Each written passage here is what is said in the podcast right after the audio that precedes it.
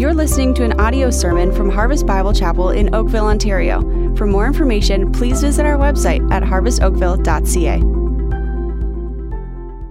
I'm so glad to. Uh, so glad to be here today. I love Harvest Bible Chapel, Oakville. This was really the, the first church home that Lindsay and I uh, ever had, and uh, we still consider this our home away from home. This church, its elders, its pastor have been such a blessing to, to me, to my family, and to our church family, and we're so grateful to have the opportunity uh, to be here uh, today. Open up your Bibles to Psalm 32. I'll meet you there uh, in uh, a minute. I've made it a, a goal of mine to preach uh, every psalm in my lifetime. About five or six years ago, I started with Psalm 1, and then the week after that, I did Psalm 2. And uh, every summer, I, I, preach about five or six psalms sequentially in the book of Psalms, and now I'm somewhere in the, in the mid 30s, and so I'm about 20% done, and not looking to, uh, to quit anytime uh, soon. So, Psalm 32 is where we're going to be uh, today. I want to begin by asking you a question Are you a good person? I mean, if you were to stop someone at a Canada Day festival this weekend, maybe someone walking along Lakeshore Road in, um, uh, in Oakville or Brant Street on Burlington or uh, some trendy part of Hamilton, Locke Street or something like that, and ask them, are you a, are you a good person? Uh, chances are they'd say, they'd say yes, without a doubt. Uh, of, of, course I'm a, of course I'm a good person. And, and even in the question, there is this, this, this assumption that there is sort of this binary, there is this distinction that there are, there are good people and there are, in fact, bad people. And uh, we, we, we, we sometimes talk as though everyone's good, it's just that we're all different and we're unique. But then when we look through history and we learn about things, people like uh, Hitler or Stalin, or even we, we read on the news about groups like ISIS or individuals like Boko Haram, and we're uncomfortable with saying, well, those people are just different, they're just unique. We have to categorize some people as bad, but we're quite certain, aren't we, that we're good. But the question that we don't often ask ourselves is how do we tell the difference? And where, where do we actually draw the line between being a bad person and being a good person? I mean, when it comes to our jobs, it's kind of easy, isn't it? I mean, if, if, if you're a good accountant, then uh, you, you can do math and you pay attention to details. Uh, if you're a good bus driver, you get places on time without running people over. It, it, it's, it's pretty straightforward to determine, uh, you know, if you're, doing, if you're good at your job or bad at your job. But we live in this world in which people believe there are good people and bad people, but honestly, the vast majority of people assume that they're good. And the question that would keep me up at night is where is the line? How bad do I have to be to be considered bad? And how good do I have to be to be considered good? I mean, everyone's so comfortable and confident with the fact that they're good but there's no, they have no categories for understanding what a good person actually is. Now, as we get into Psalm 32 today, what we're going to find, Psalm 32 is going to tell us really what the whole Bible tells us. It tells us simultaneously at the same time. It tells us some bad news and it tells us some good news. The bad news is, is that you're not a good person, that there are no good people, that we're all, in fact, bad people. That's the bad news. But the good news is, is that forgiveness is offered to those who are willing to admit that they are bad people. And that is the message of the that is the message of Psalm 32. That is the message of the Bible. Listen, the, the most important thing about you is not that you're a good person, but that you're a forgiven person. And so let's bow our heads and pray as we get into uh, God's word today. So, Heavenly Father, I'm so glad to be here today. God, I'm so thankful to be one forgiven person who has experienced so, so powerfully your grace and your mercy and your forgiveness, and to be able to have the privilege, Lord, to share it right now, the message of your forgiveness. And so, Lord, I pray that you would be with us right now. I pray that you would open up our ears, Lord, and our hearts to be able to hear and receive your word, God. I pray that as I speak, it would not merely be my voice that is heard, God, but that we would hear your word speaking to our hearts. And so we pray, God, that your spirit would move. I pray for strength and weakness. I pray for power. I pray for clarity. Lord, I pray that you would do what only you can do in this moment. We love you and thank you. We trust in your promises, Lord, that you will be faithful to, to have your word accomplish its purpose today. So help us, we pray, in Jesus' name. Amen. Amen. So, today we're going to be looking at five character traits of a forgiven person. We're going to spend most of our time on the first one. So, point one is going to be a quite long, almost half the message is just going to be spent unpacking these first two verses in Psalm 32, and then the, the rest will come quite quickly. At the beginning of the psalm, it says it's a, it's a maskil of uh, David. A maskil is, a, is a, a, a musical term, most likely. So the, the, kind of song or the tempo or the volume that was supposed to accompany these lyrics. It's a, it's a psalm of David. It says in verse 1 Blessed is the one whose transgression is forgiven, whose sin is covered. Blessed is the man against whom the Lord counts no iniquity, and in whose spirit there is no deceit. Our first character character trait of a forgiven person is the first word in this psalm. Forgiven people are blessed. Forgiven people are blessed. A blessing in the Bible refers to uh, uh, experiencing favor, experiencing goodness. To be blessed is to live the good life. Now, if you were to stop those same people on Lakeshore Road in Oakville or, or Brant Street in Burlington or Locke Street in Hamilton, and you were to ask them, what would you need in order to be living the good life? What kind of answers would we get? We would get answers like, well, I just need a little bit more money.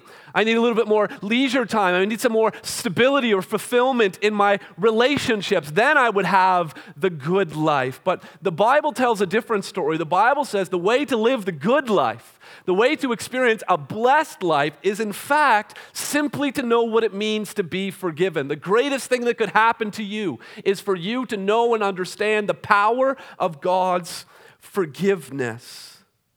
So, in order to understand what it means to live the good life, you need to understand what it means to be forgiven. But in order to understand what it means to be forgiven, you need to understand why we need to be forgiven. It says, Blessed is the man whose transgression is forgiven, whose sin is covered. And blessed is the man against whom the Lord counts no iniquity. So, here in verses 1 and verse 2, we have three words used to, to describe why we need forgiveness. Three words that help us define sin. They're going to be here on the screen. The first one is sin, the second one is transgression, and the third one is iniquity. And so, it's important for us, if we're going to understand why forgiveness is so important, we need to understand what these three terms mean. The first one is sin. To sin simply means to miss the mark. I mean, if you ever played golf, darts, uh, curling, curling or, or crokinole, you understand the idea of having a target that you're trying to reach. And sometimes you try to get it, but you don't always hit the bullseye, do you? I mean, not every shot in golf is a hole in one. And, and anything that's short of a hole in one, and anytime that we miss the target, that is, that is what sin is. And so, to, to help you sort of hammer this home, I want you to actually give your own illustration for this. I want you to take your hand right now and reach it as close to the ceiling as you possibly can. Everyone do it. All right? So we are reaching for the ceiling. The ceiling is the target. God's perfect standard is up there, and all of us are reaching. But uh, can anyone anyone get there? No, that is a picture of sin. We cannot attain to God's holiness, to His perfection, to His code of ethics. All have fallen short of the glory of God. That's what the word sin means. The, the second word is, is, is transgression. Now, transgression helps us understand sin on a deeper level. You see, it's not just some arbitrary code of ethics that we fail to hit the target. Transgression involves relationship. And so take that same hand that you're reaching for the ceiling. Now, what I want you to do is make a fist and shake it towards that ceiling. You see, transgression is a sign of rebellion, or you could use your imagination, another gesture that you might be uh, pointing towards heaven. That's what transgression means it is intentionally offending another party. You see, it's not just that. So often, sometimes, even in church, we talk about sin as though, you know, we really want to be good. We really want to honor God, but, you know, we just fall short. No, the truth is, the truth is, is that, is that we're actually hostile to God. We actually shake our fist at Him. We're actually living in rebellion towards Him, saying, I don't want to do it your way. Adam and Eve, that was there, that, that we're no different from them. God said, You can eat from any tree you want except that tree. And Adam and Eve were like, We want to be like you. We want to be in charge. We want to be like God. And so it's, it's a rebellion inside of each and every one of us. And then the third word, the word iniquity, take that same hand, lay it out flat right in front of you. I want you to picture that there's a, a, a pure white, eight and a half by 11 piece of paper. And it's, it's brand new, and the corners are, are, are, are completely sharp, and, and everything's, and then, then you take that piece of paper and you crumple it up in your hands. That's, that's a, a picture of what iniquity is. Iniquity is a distortion. Iniquity is to take something that is good and to pervert it, to take something in its pure and proper state and, and, and to pollute it. And that's what we do, don't we? We take the good things that God has given us like, like the blessing of, of working hard for a living can get distorted into, into greed and workaholism. The, the blessing of, of God's gift of sexuality for one man and one woman in, in one marriage for one lifetime gets perverted and distorted in all kinds of different directions, doesn't it? And so it's important for us to understand that as we're talking about sin, notice that you, you can't talk about sin unless you talk about God. You can't talk about missing the mark unless we talk about the God who has set the bar. You can't talk about rebellion, transgression, unless you recognize that there is a God who is the king. You can't talk about perversion and iniquity and distorting what's good unless you recognize that there is a good God that has given those good gifts. You see, you'll never know what it means to be forgiven unless you know what it means to sin. And you'll never know what it means to sin unless you believe and recognize and understand that there is a God. Some of you might be saying, well, listen, I still think I'm a good person. And I, I don't necessarily really believe in God. And what, there's all these different world religions, and how can I choose? So I'm just sort of, I'm sort of agnostic or I'm an atheist. I, I don't believe in God. I, am a good person, but I, I, again, I would challenge you what, what criteria are you using to determine that you're a good person? How are you drawing the line?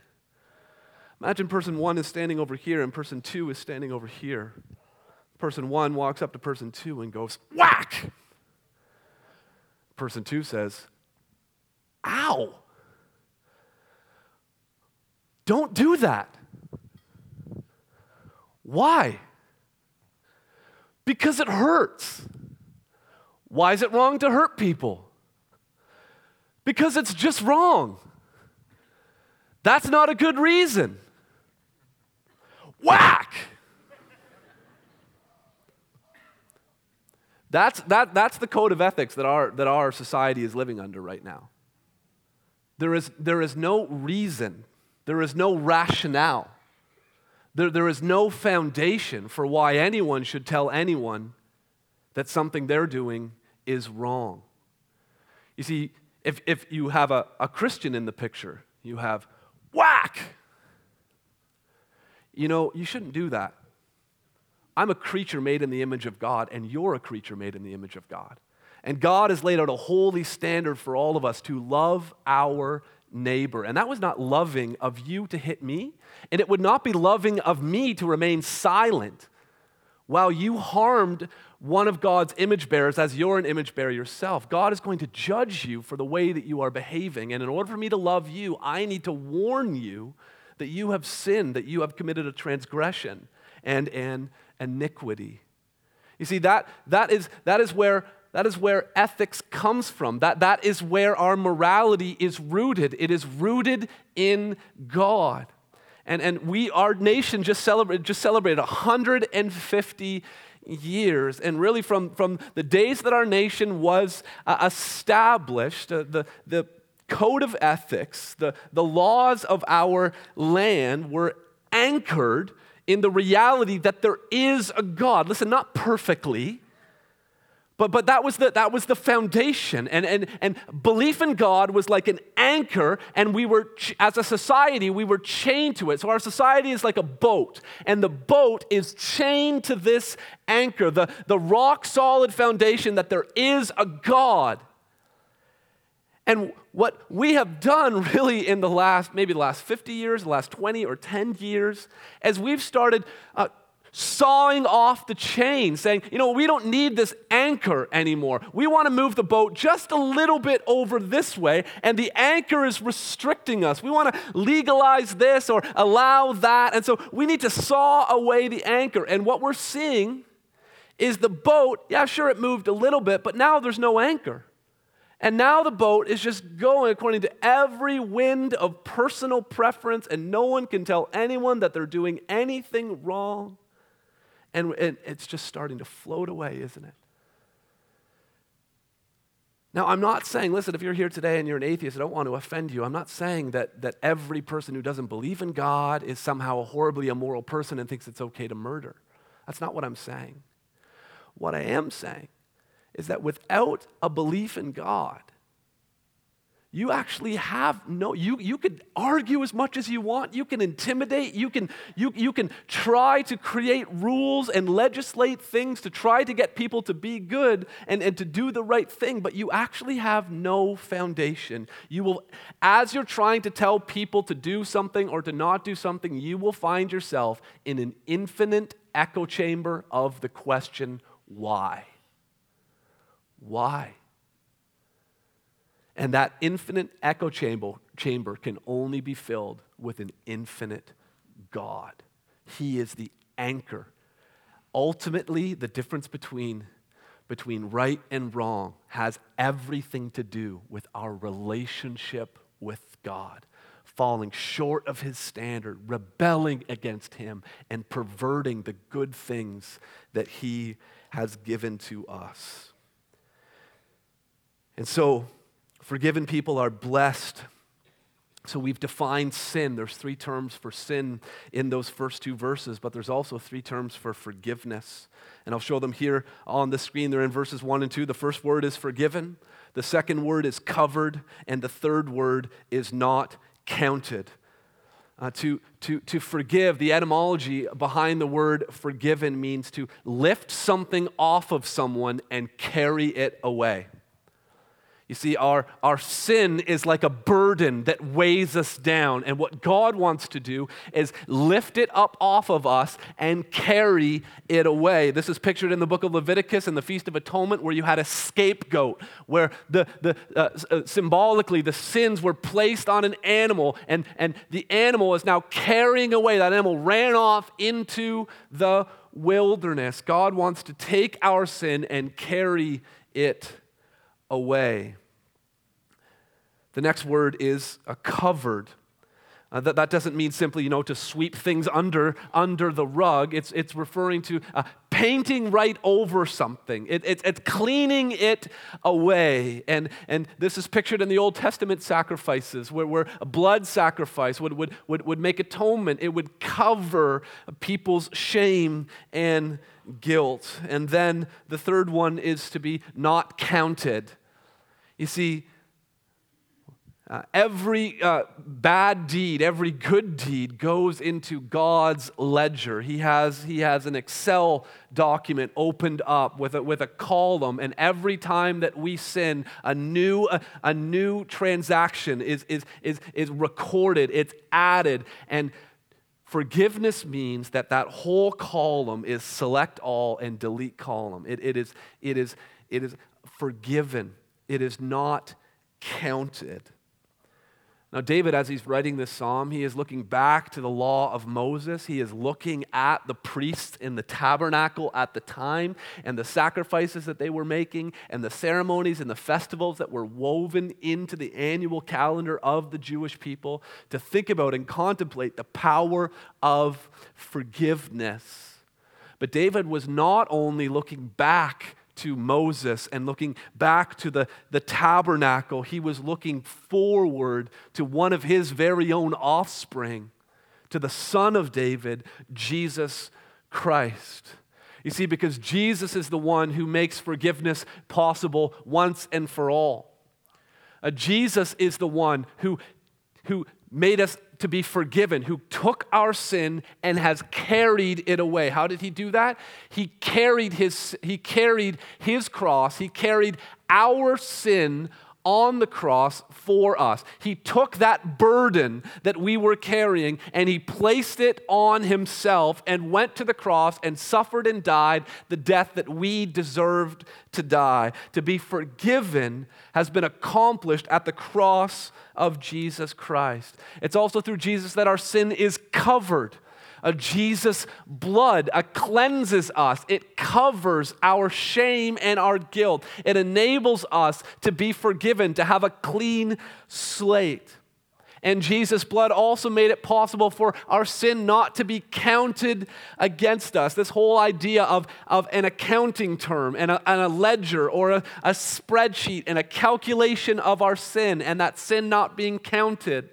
All of that is the, is the, is the, the verbal backdrop for, for the New Testament term justification. To be justified means to be counted righteous to have our sin column completely empty, and then to have our righteousness column completely filled.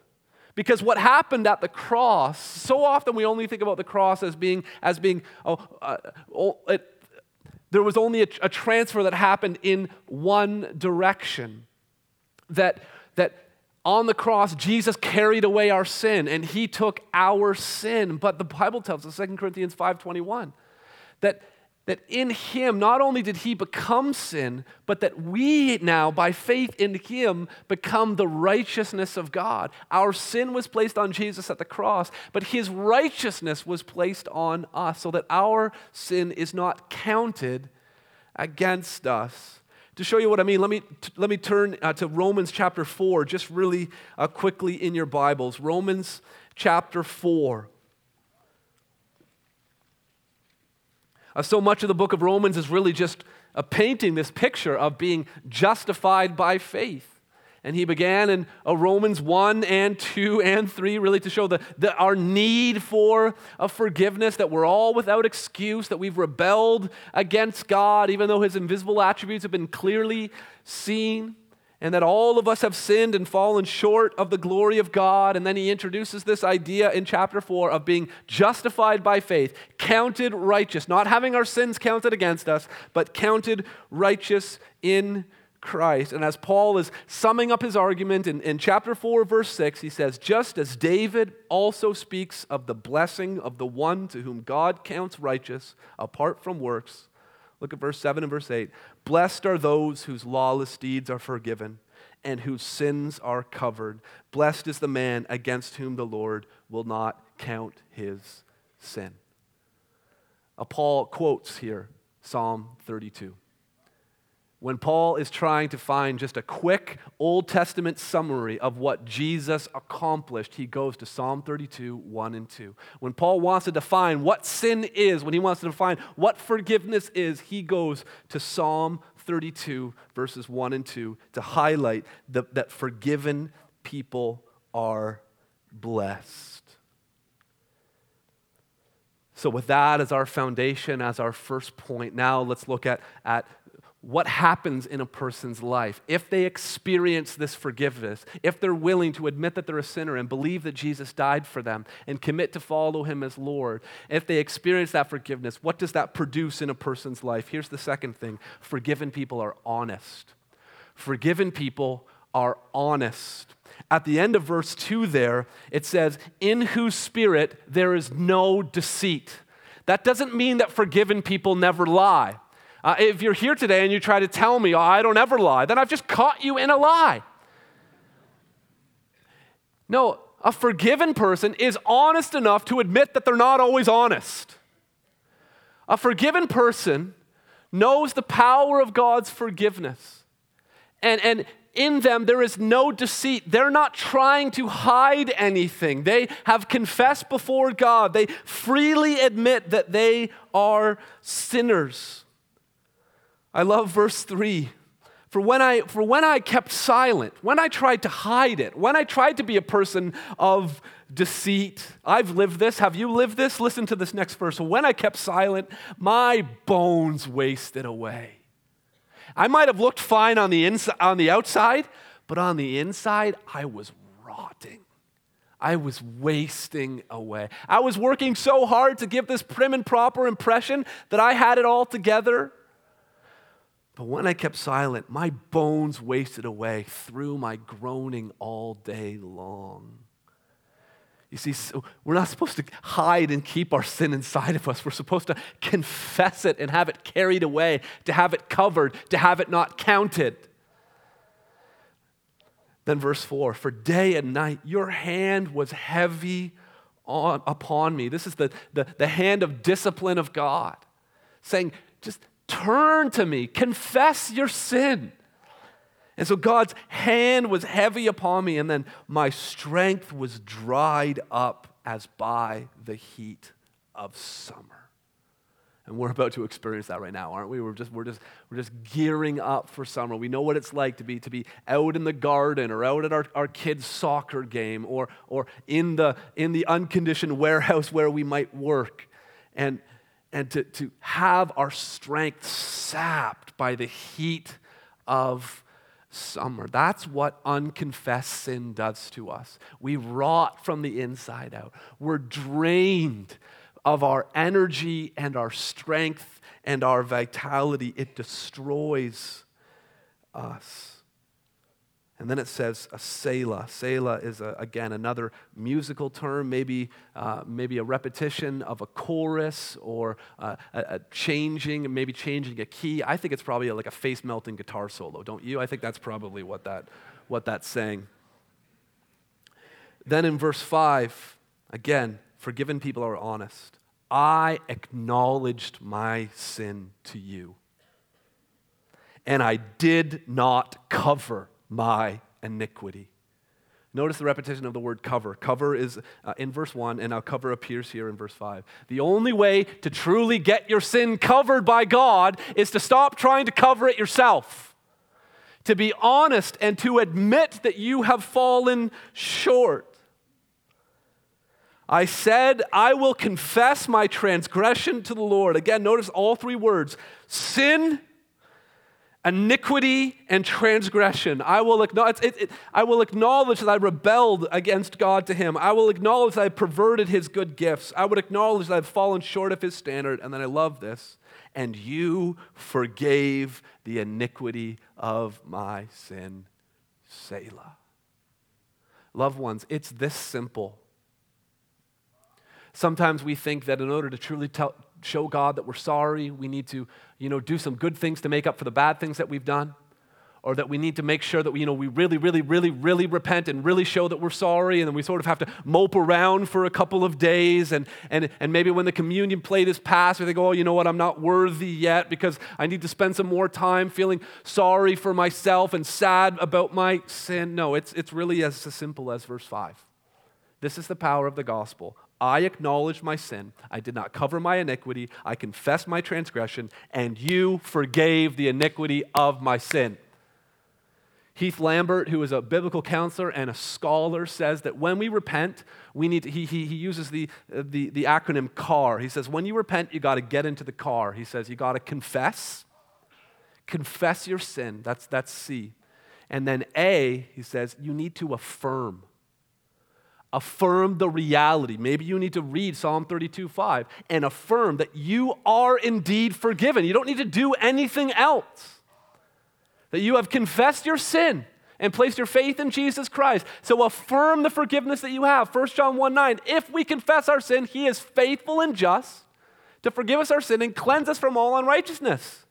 We've got to affirm that we're forgiven. We don't need to wallow around. We confess it, we affirm that we're forgiven, and then are, then we repent. Which is then we, whatever it takes to turn away from that, whatever it takes to make sure we don't go down that road again, Oftentimes, we, we, we confess and we think that, well, I'll really be forgiven if I repent, if I really turn, if I really show that I'm sorry. But that affirmation, that understanding that God has truly forgiven us is so vitally important. So, forgiven people are honest. It's so freeing sometimes just to tell people or to tell God that I'm a mess. It, it, it's so uh, freeing to, to, to honestly talk to Him about our sin. And loved ones, this isn't just, I'm not just speaking to someone who is an unbeliever and needs to become a Christian, because, yeah, when you become a Christian, you definitely need to confess your sin. But, loved ones, forgiveness, that's part of the rhythm and routine of everyday Christian life. Jesus put it in the Lord's Prayer forgive us our sins as we forgive others. It's something that we're supposed to regularly delight in and rejoice in the fact that our sins are forgiven. So, forgiven people are honest. And then, forgiven people are secure. From that honesty comes security. Verse, verse 6 says, Therefore, let everyone who is godly offer prayer to you at a time when you may be found. So I want to make this clear that, that the, the offer that I'm making to you isn't just to sort of, you know, take it or leave it, maybe go home and think about it. No, there's some urgency behind this while he may be found. There's an expiry date on this offer. And, and so the psalmist here is pleading repent of your sin, confess your sin, return to the Lord. And then it says, Surely in the rush of great waters they shall not reach him. Uh, the rush of great waters in uh, the Old Testament and the New Testament is a picture of God's judgment, all going right back to Noah's flood, to Jesus on the Sermon of the Mount saying, Build your house on the rock, because when the rains come and the floods come, that's not simply referring to, you know, just trials in our life.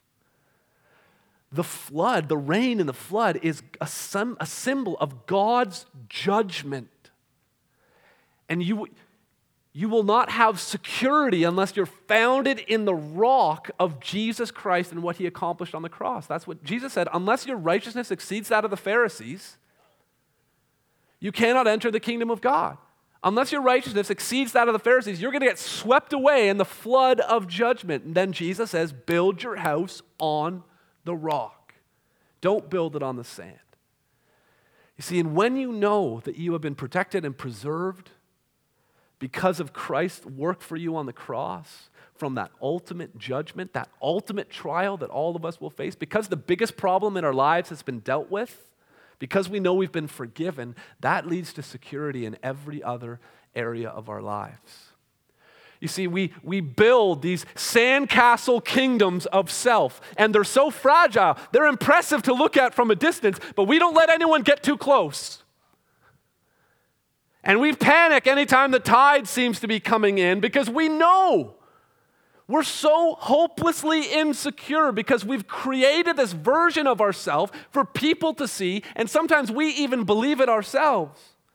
And there's this, there's this crushing insecurity when we're not dealing with our sin, when we don't know what it means to be forgiven, when we're not honest about it. That's why I love verse 7. You are a hiding place for me. We don't need to build our own kingdom. God has welcomed us into His. And we have found safety and security in Him. You are a hiding place for me. You preserve me from trouble. Uh, you surround me with shouts of deliverance.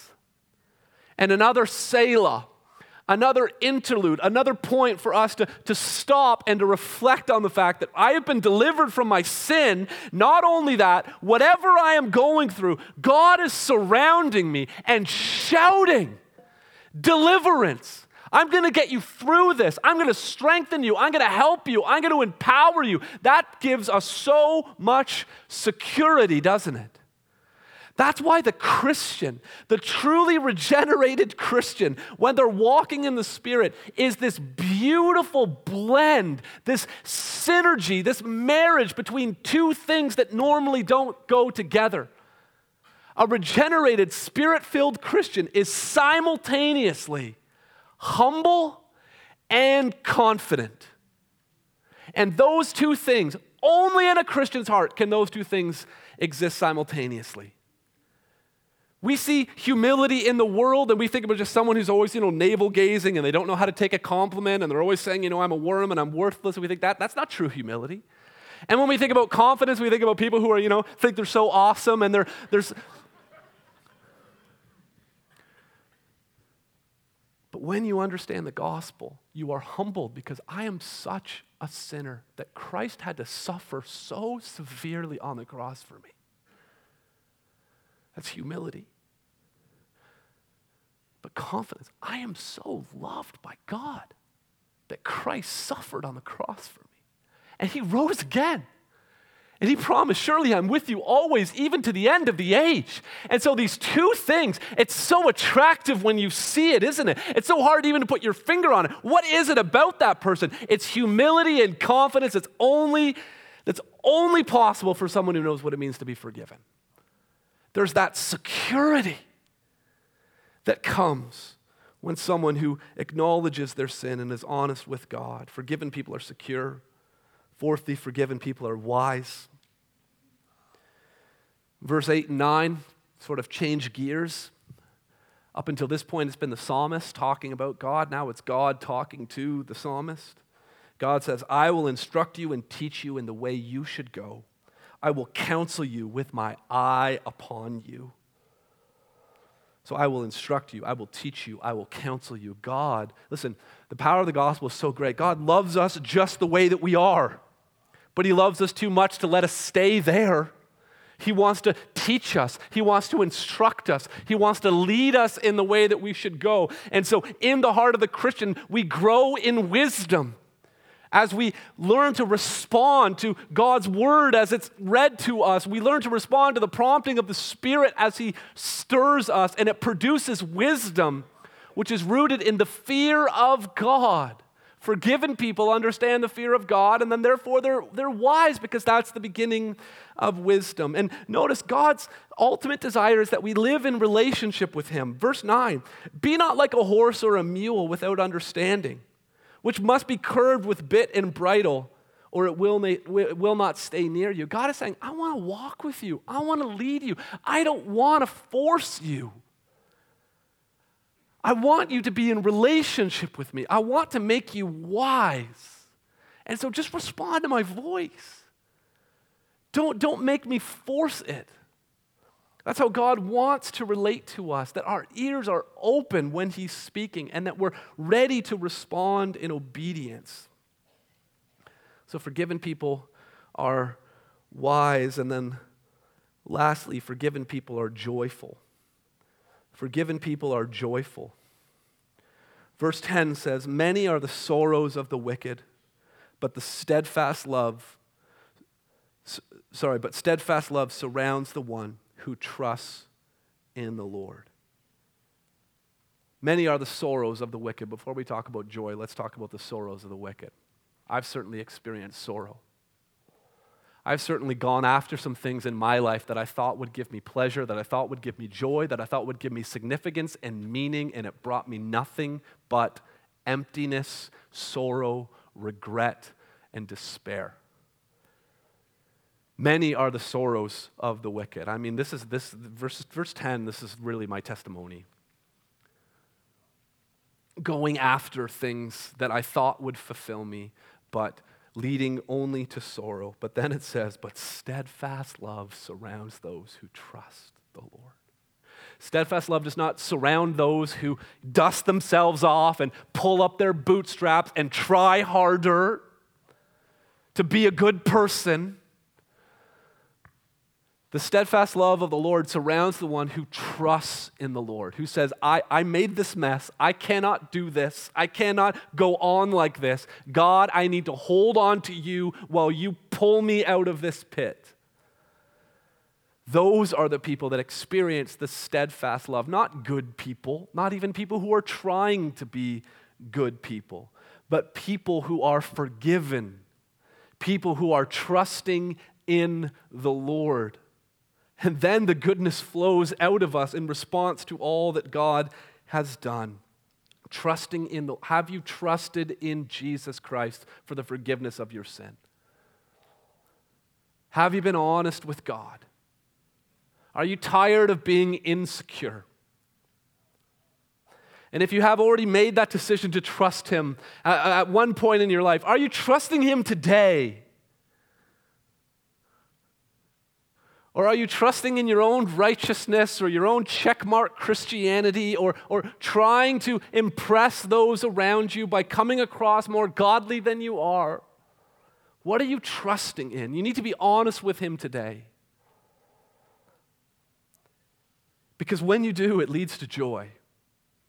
When you give up and trust in Him, something wells up inside of the human heart that, that is so beautifully described in verse 11. Be glad in the Lord and rejoice, O righteous, and shout for joy, all you upright in heart. Listen, when you understand forgiveness, when you, when you learn to actually walk in humble honesty and you have security, and you and you you have the wisdom that God gives, it leads to a life filled with joy. Let's pray that God would do that in our hearts right now. And so heavenly Father, we pray God that by your spirit that this place would be a place filled with Lord with joy that comes from being forgiven. Lord, I pray that we would experience the blessing of being forgiven people. God, I pray that you would do a good work in each of our hearts to know what it means that our sins are not counted against us, that our guilt and our shame has been covered, and that our sin has been forgiven. And God, I pray that as we prepare to remember symbolically the, the, the, the climactic event in, in, in, which you accomplished our forgiveness, the cross of Jesus Christ, as we remember the body and the blood by taking the bread and the cup, Lord, I pray that you would be with us. I pray, Lord God, that you would, that you would be present here that you would instruct us, that you would guide us. I pray that there would be confession of sin, affirmation of your promise to forgive us, and repentance, Lord, to walk in the way that you have laid out for us. So, God, we pray that you would do what only you can do in this moment, Lord. So we pray these things in Jesus' name. Amen.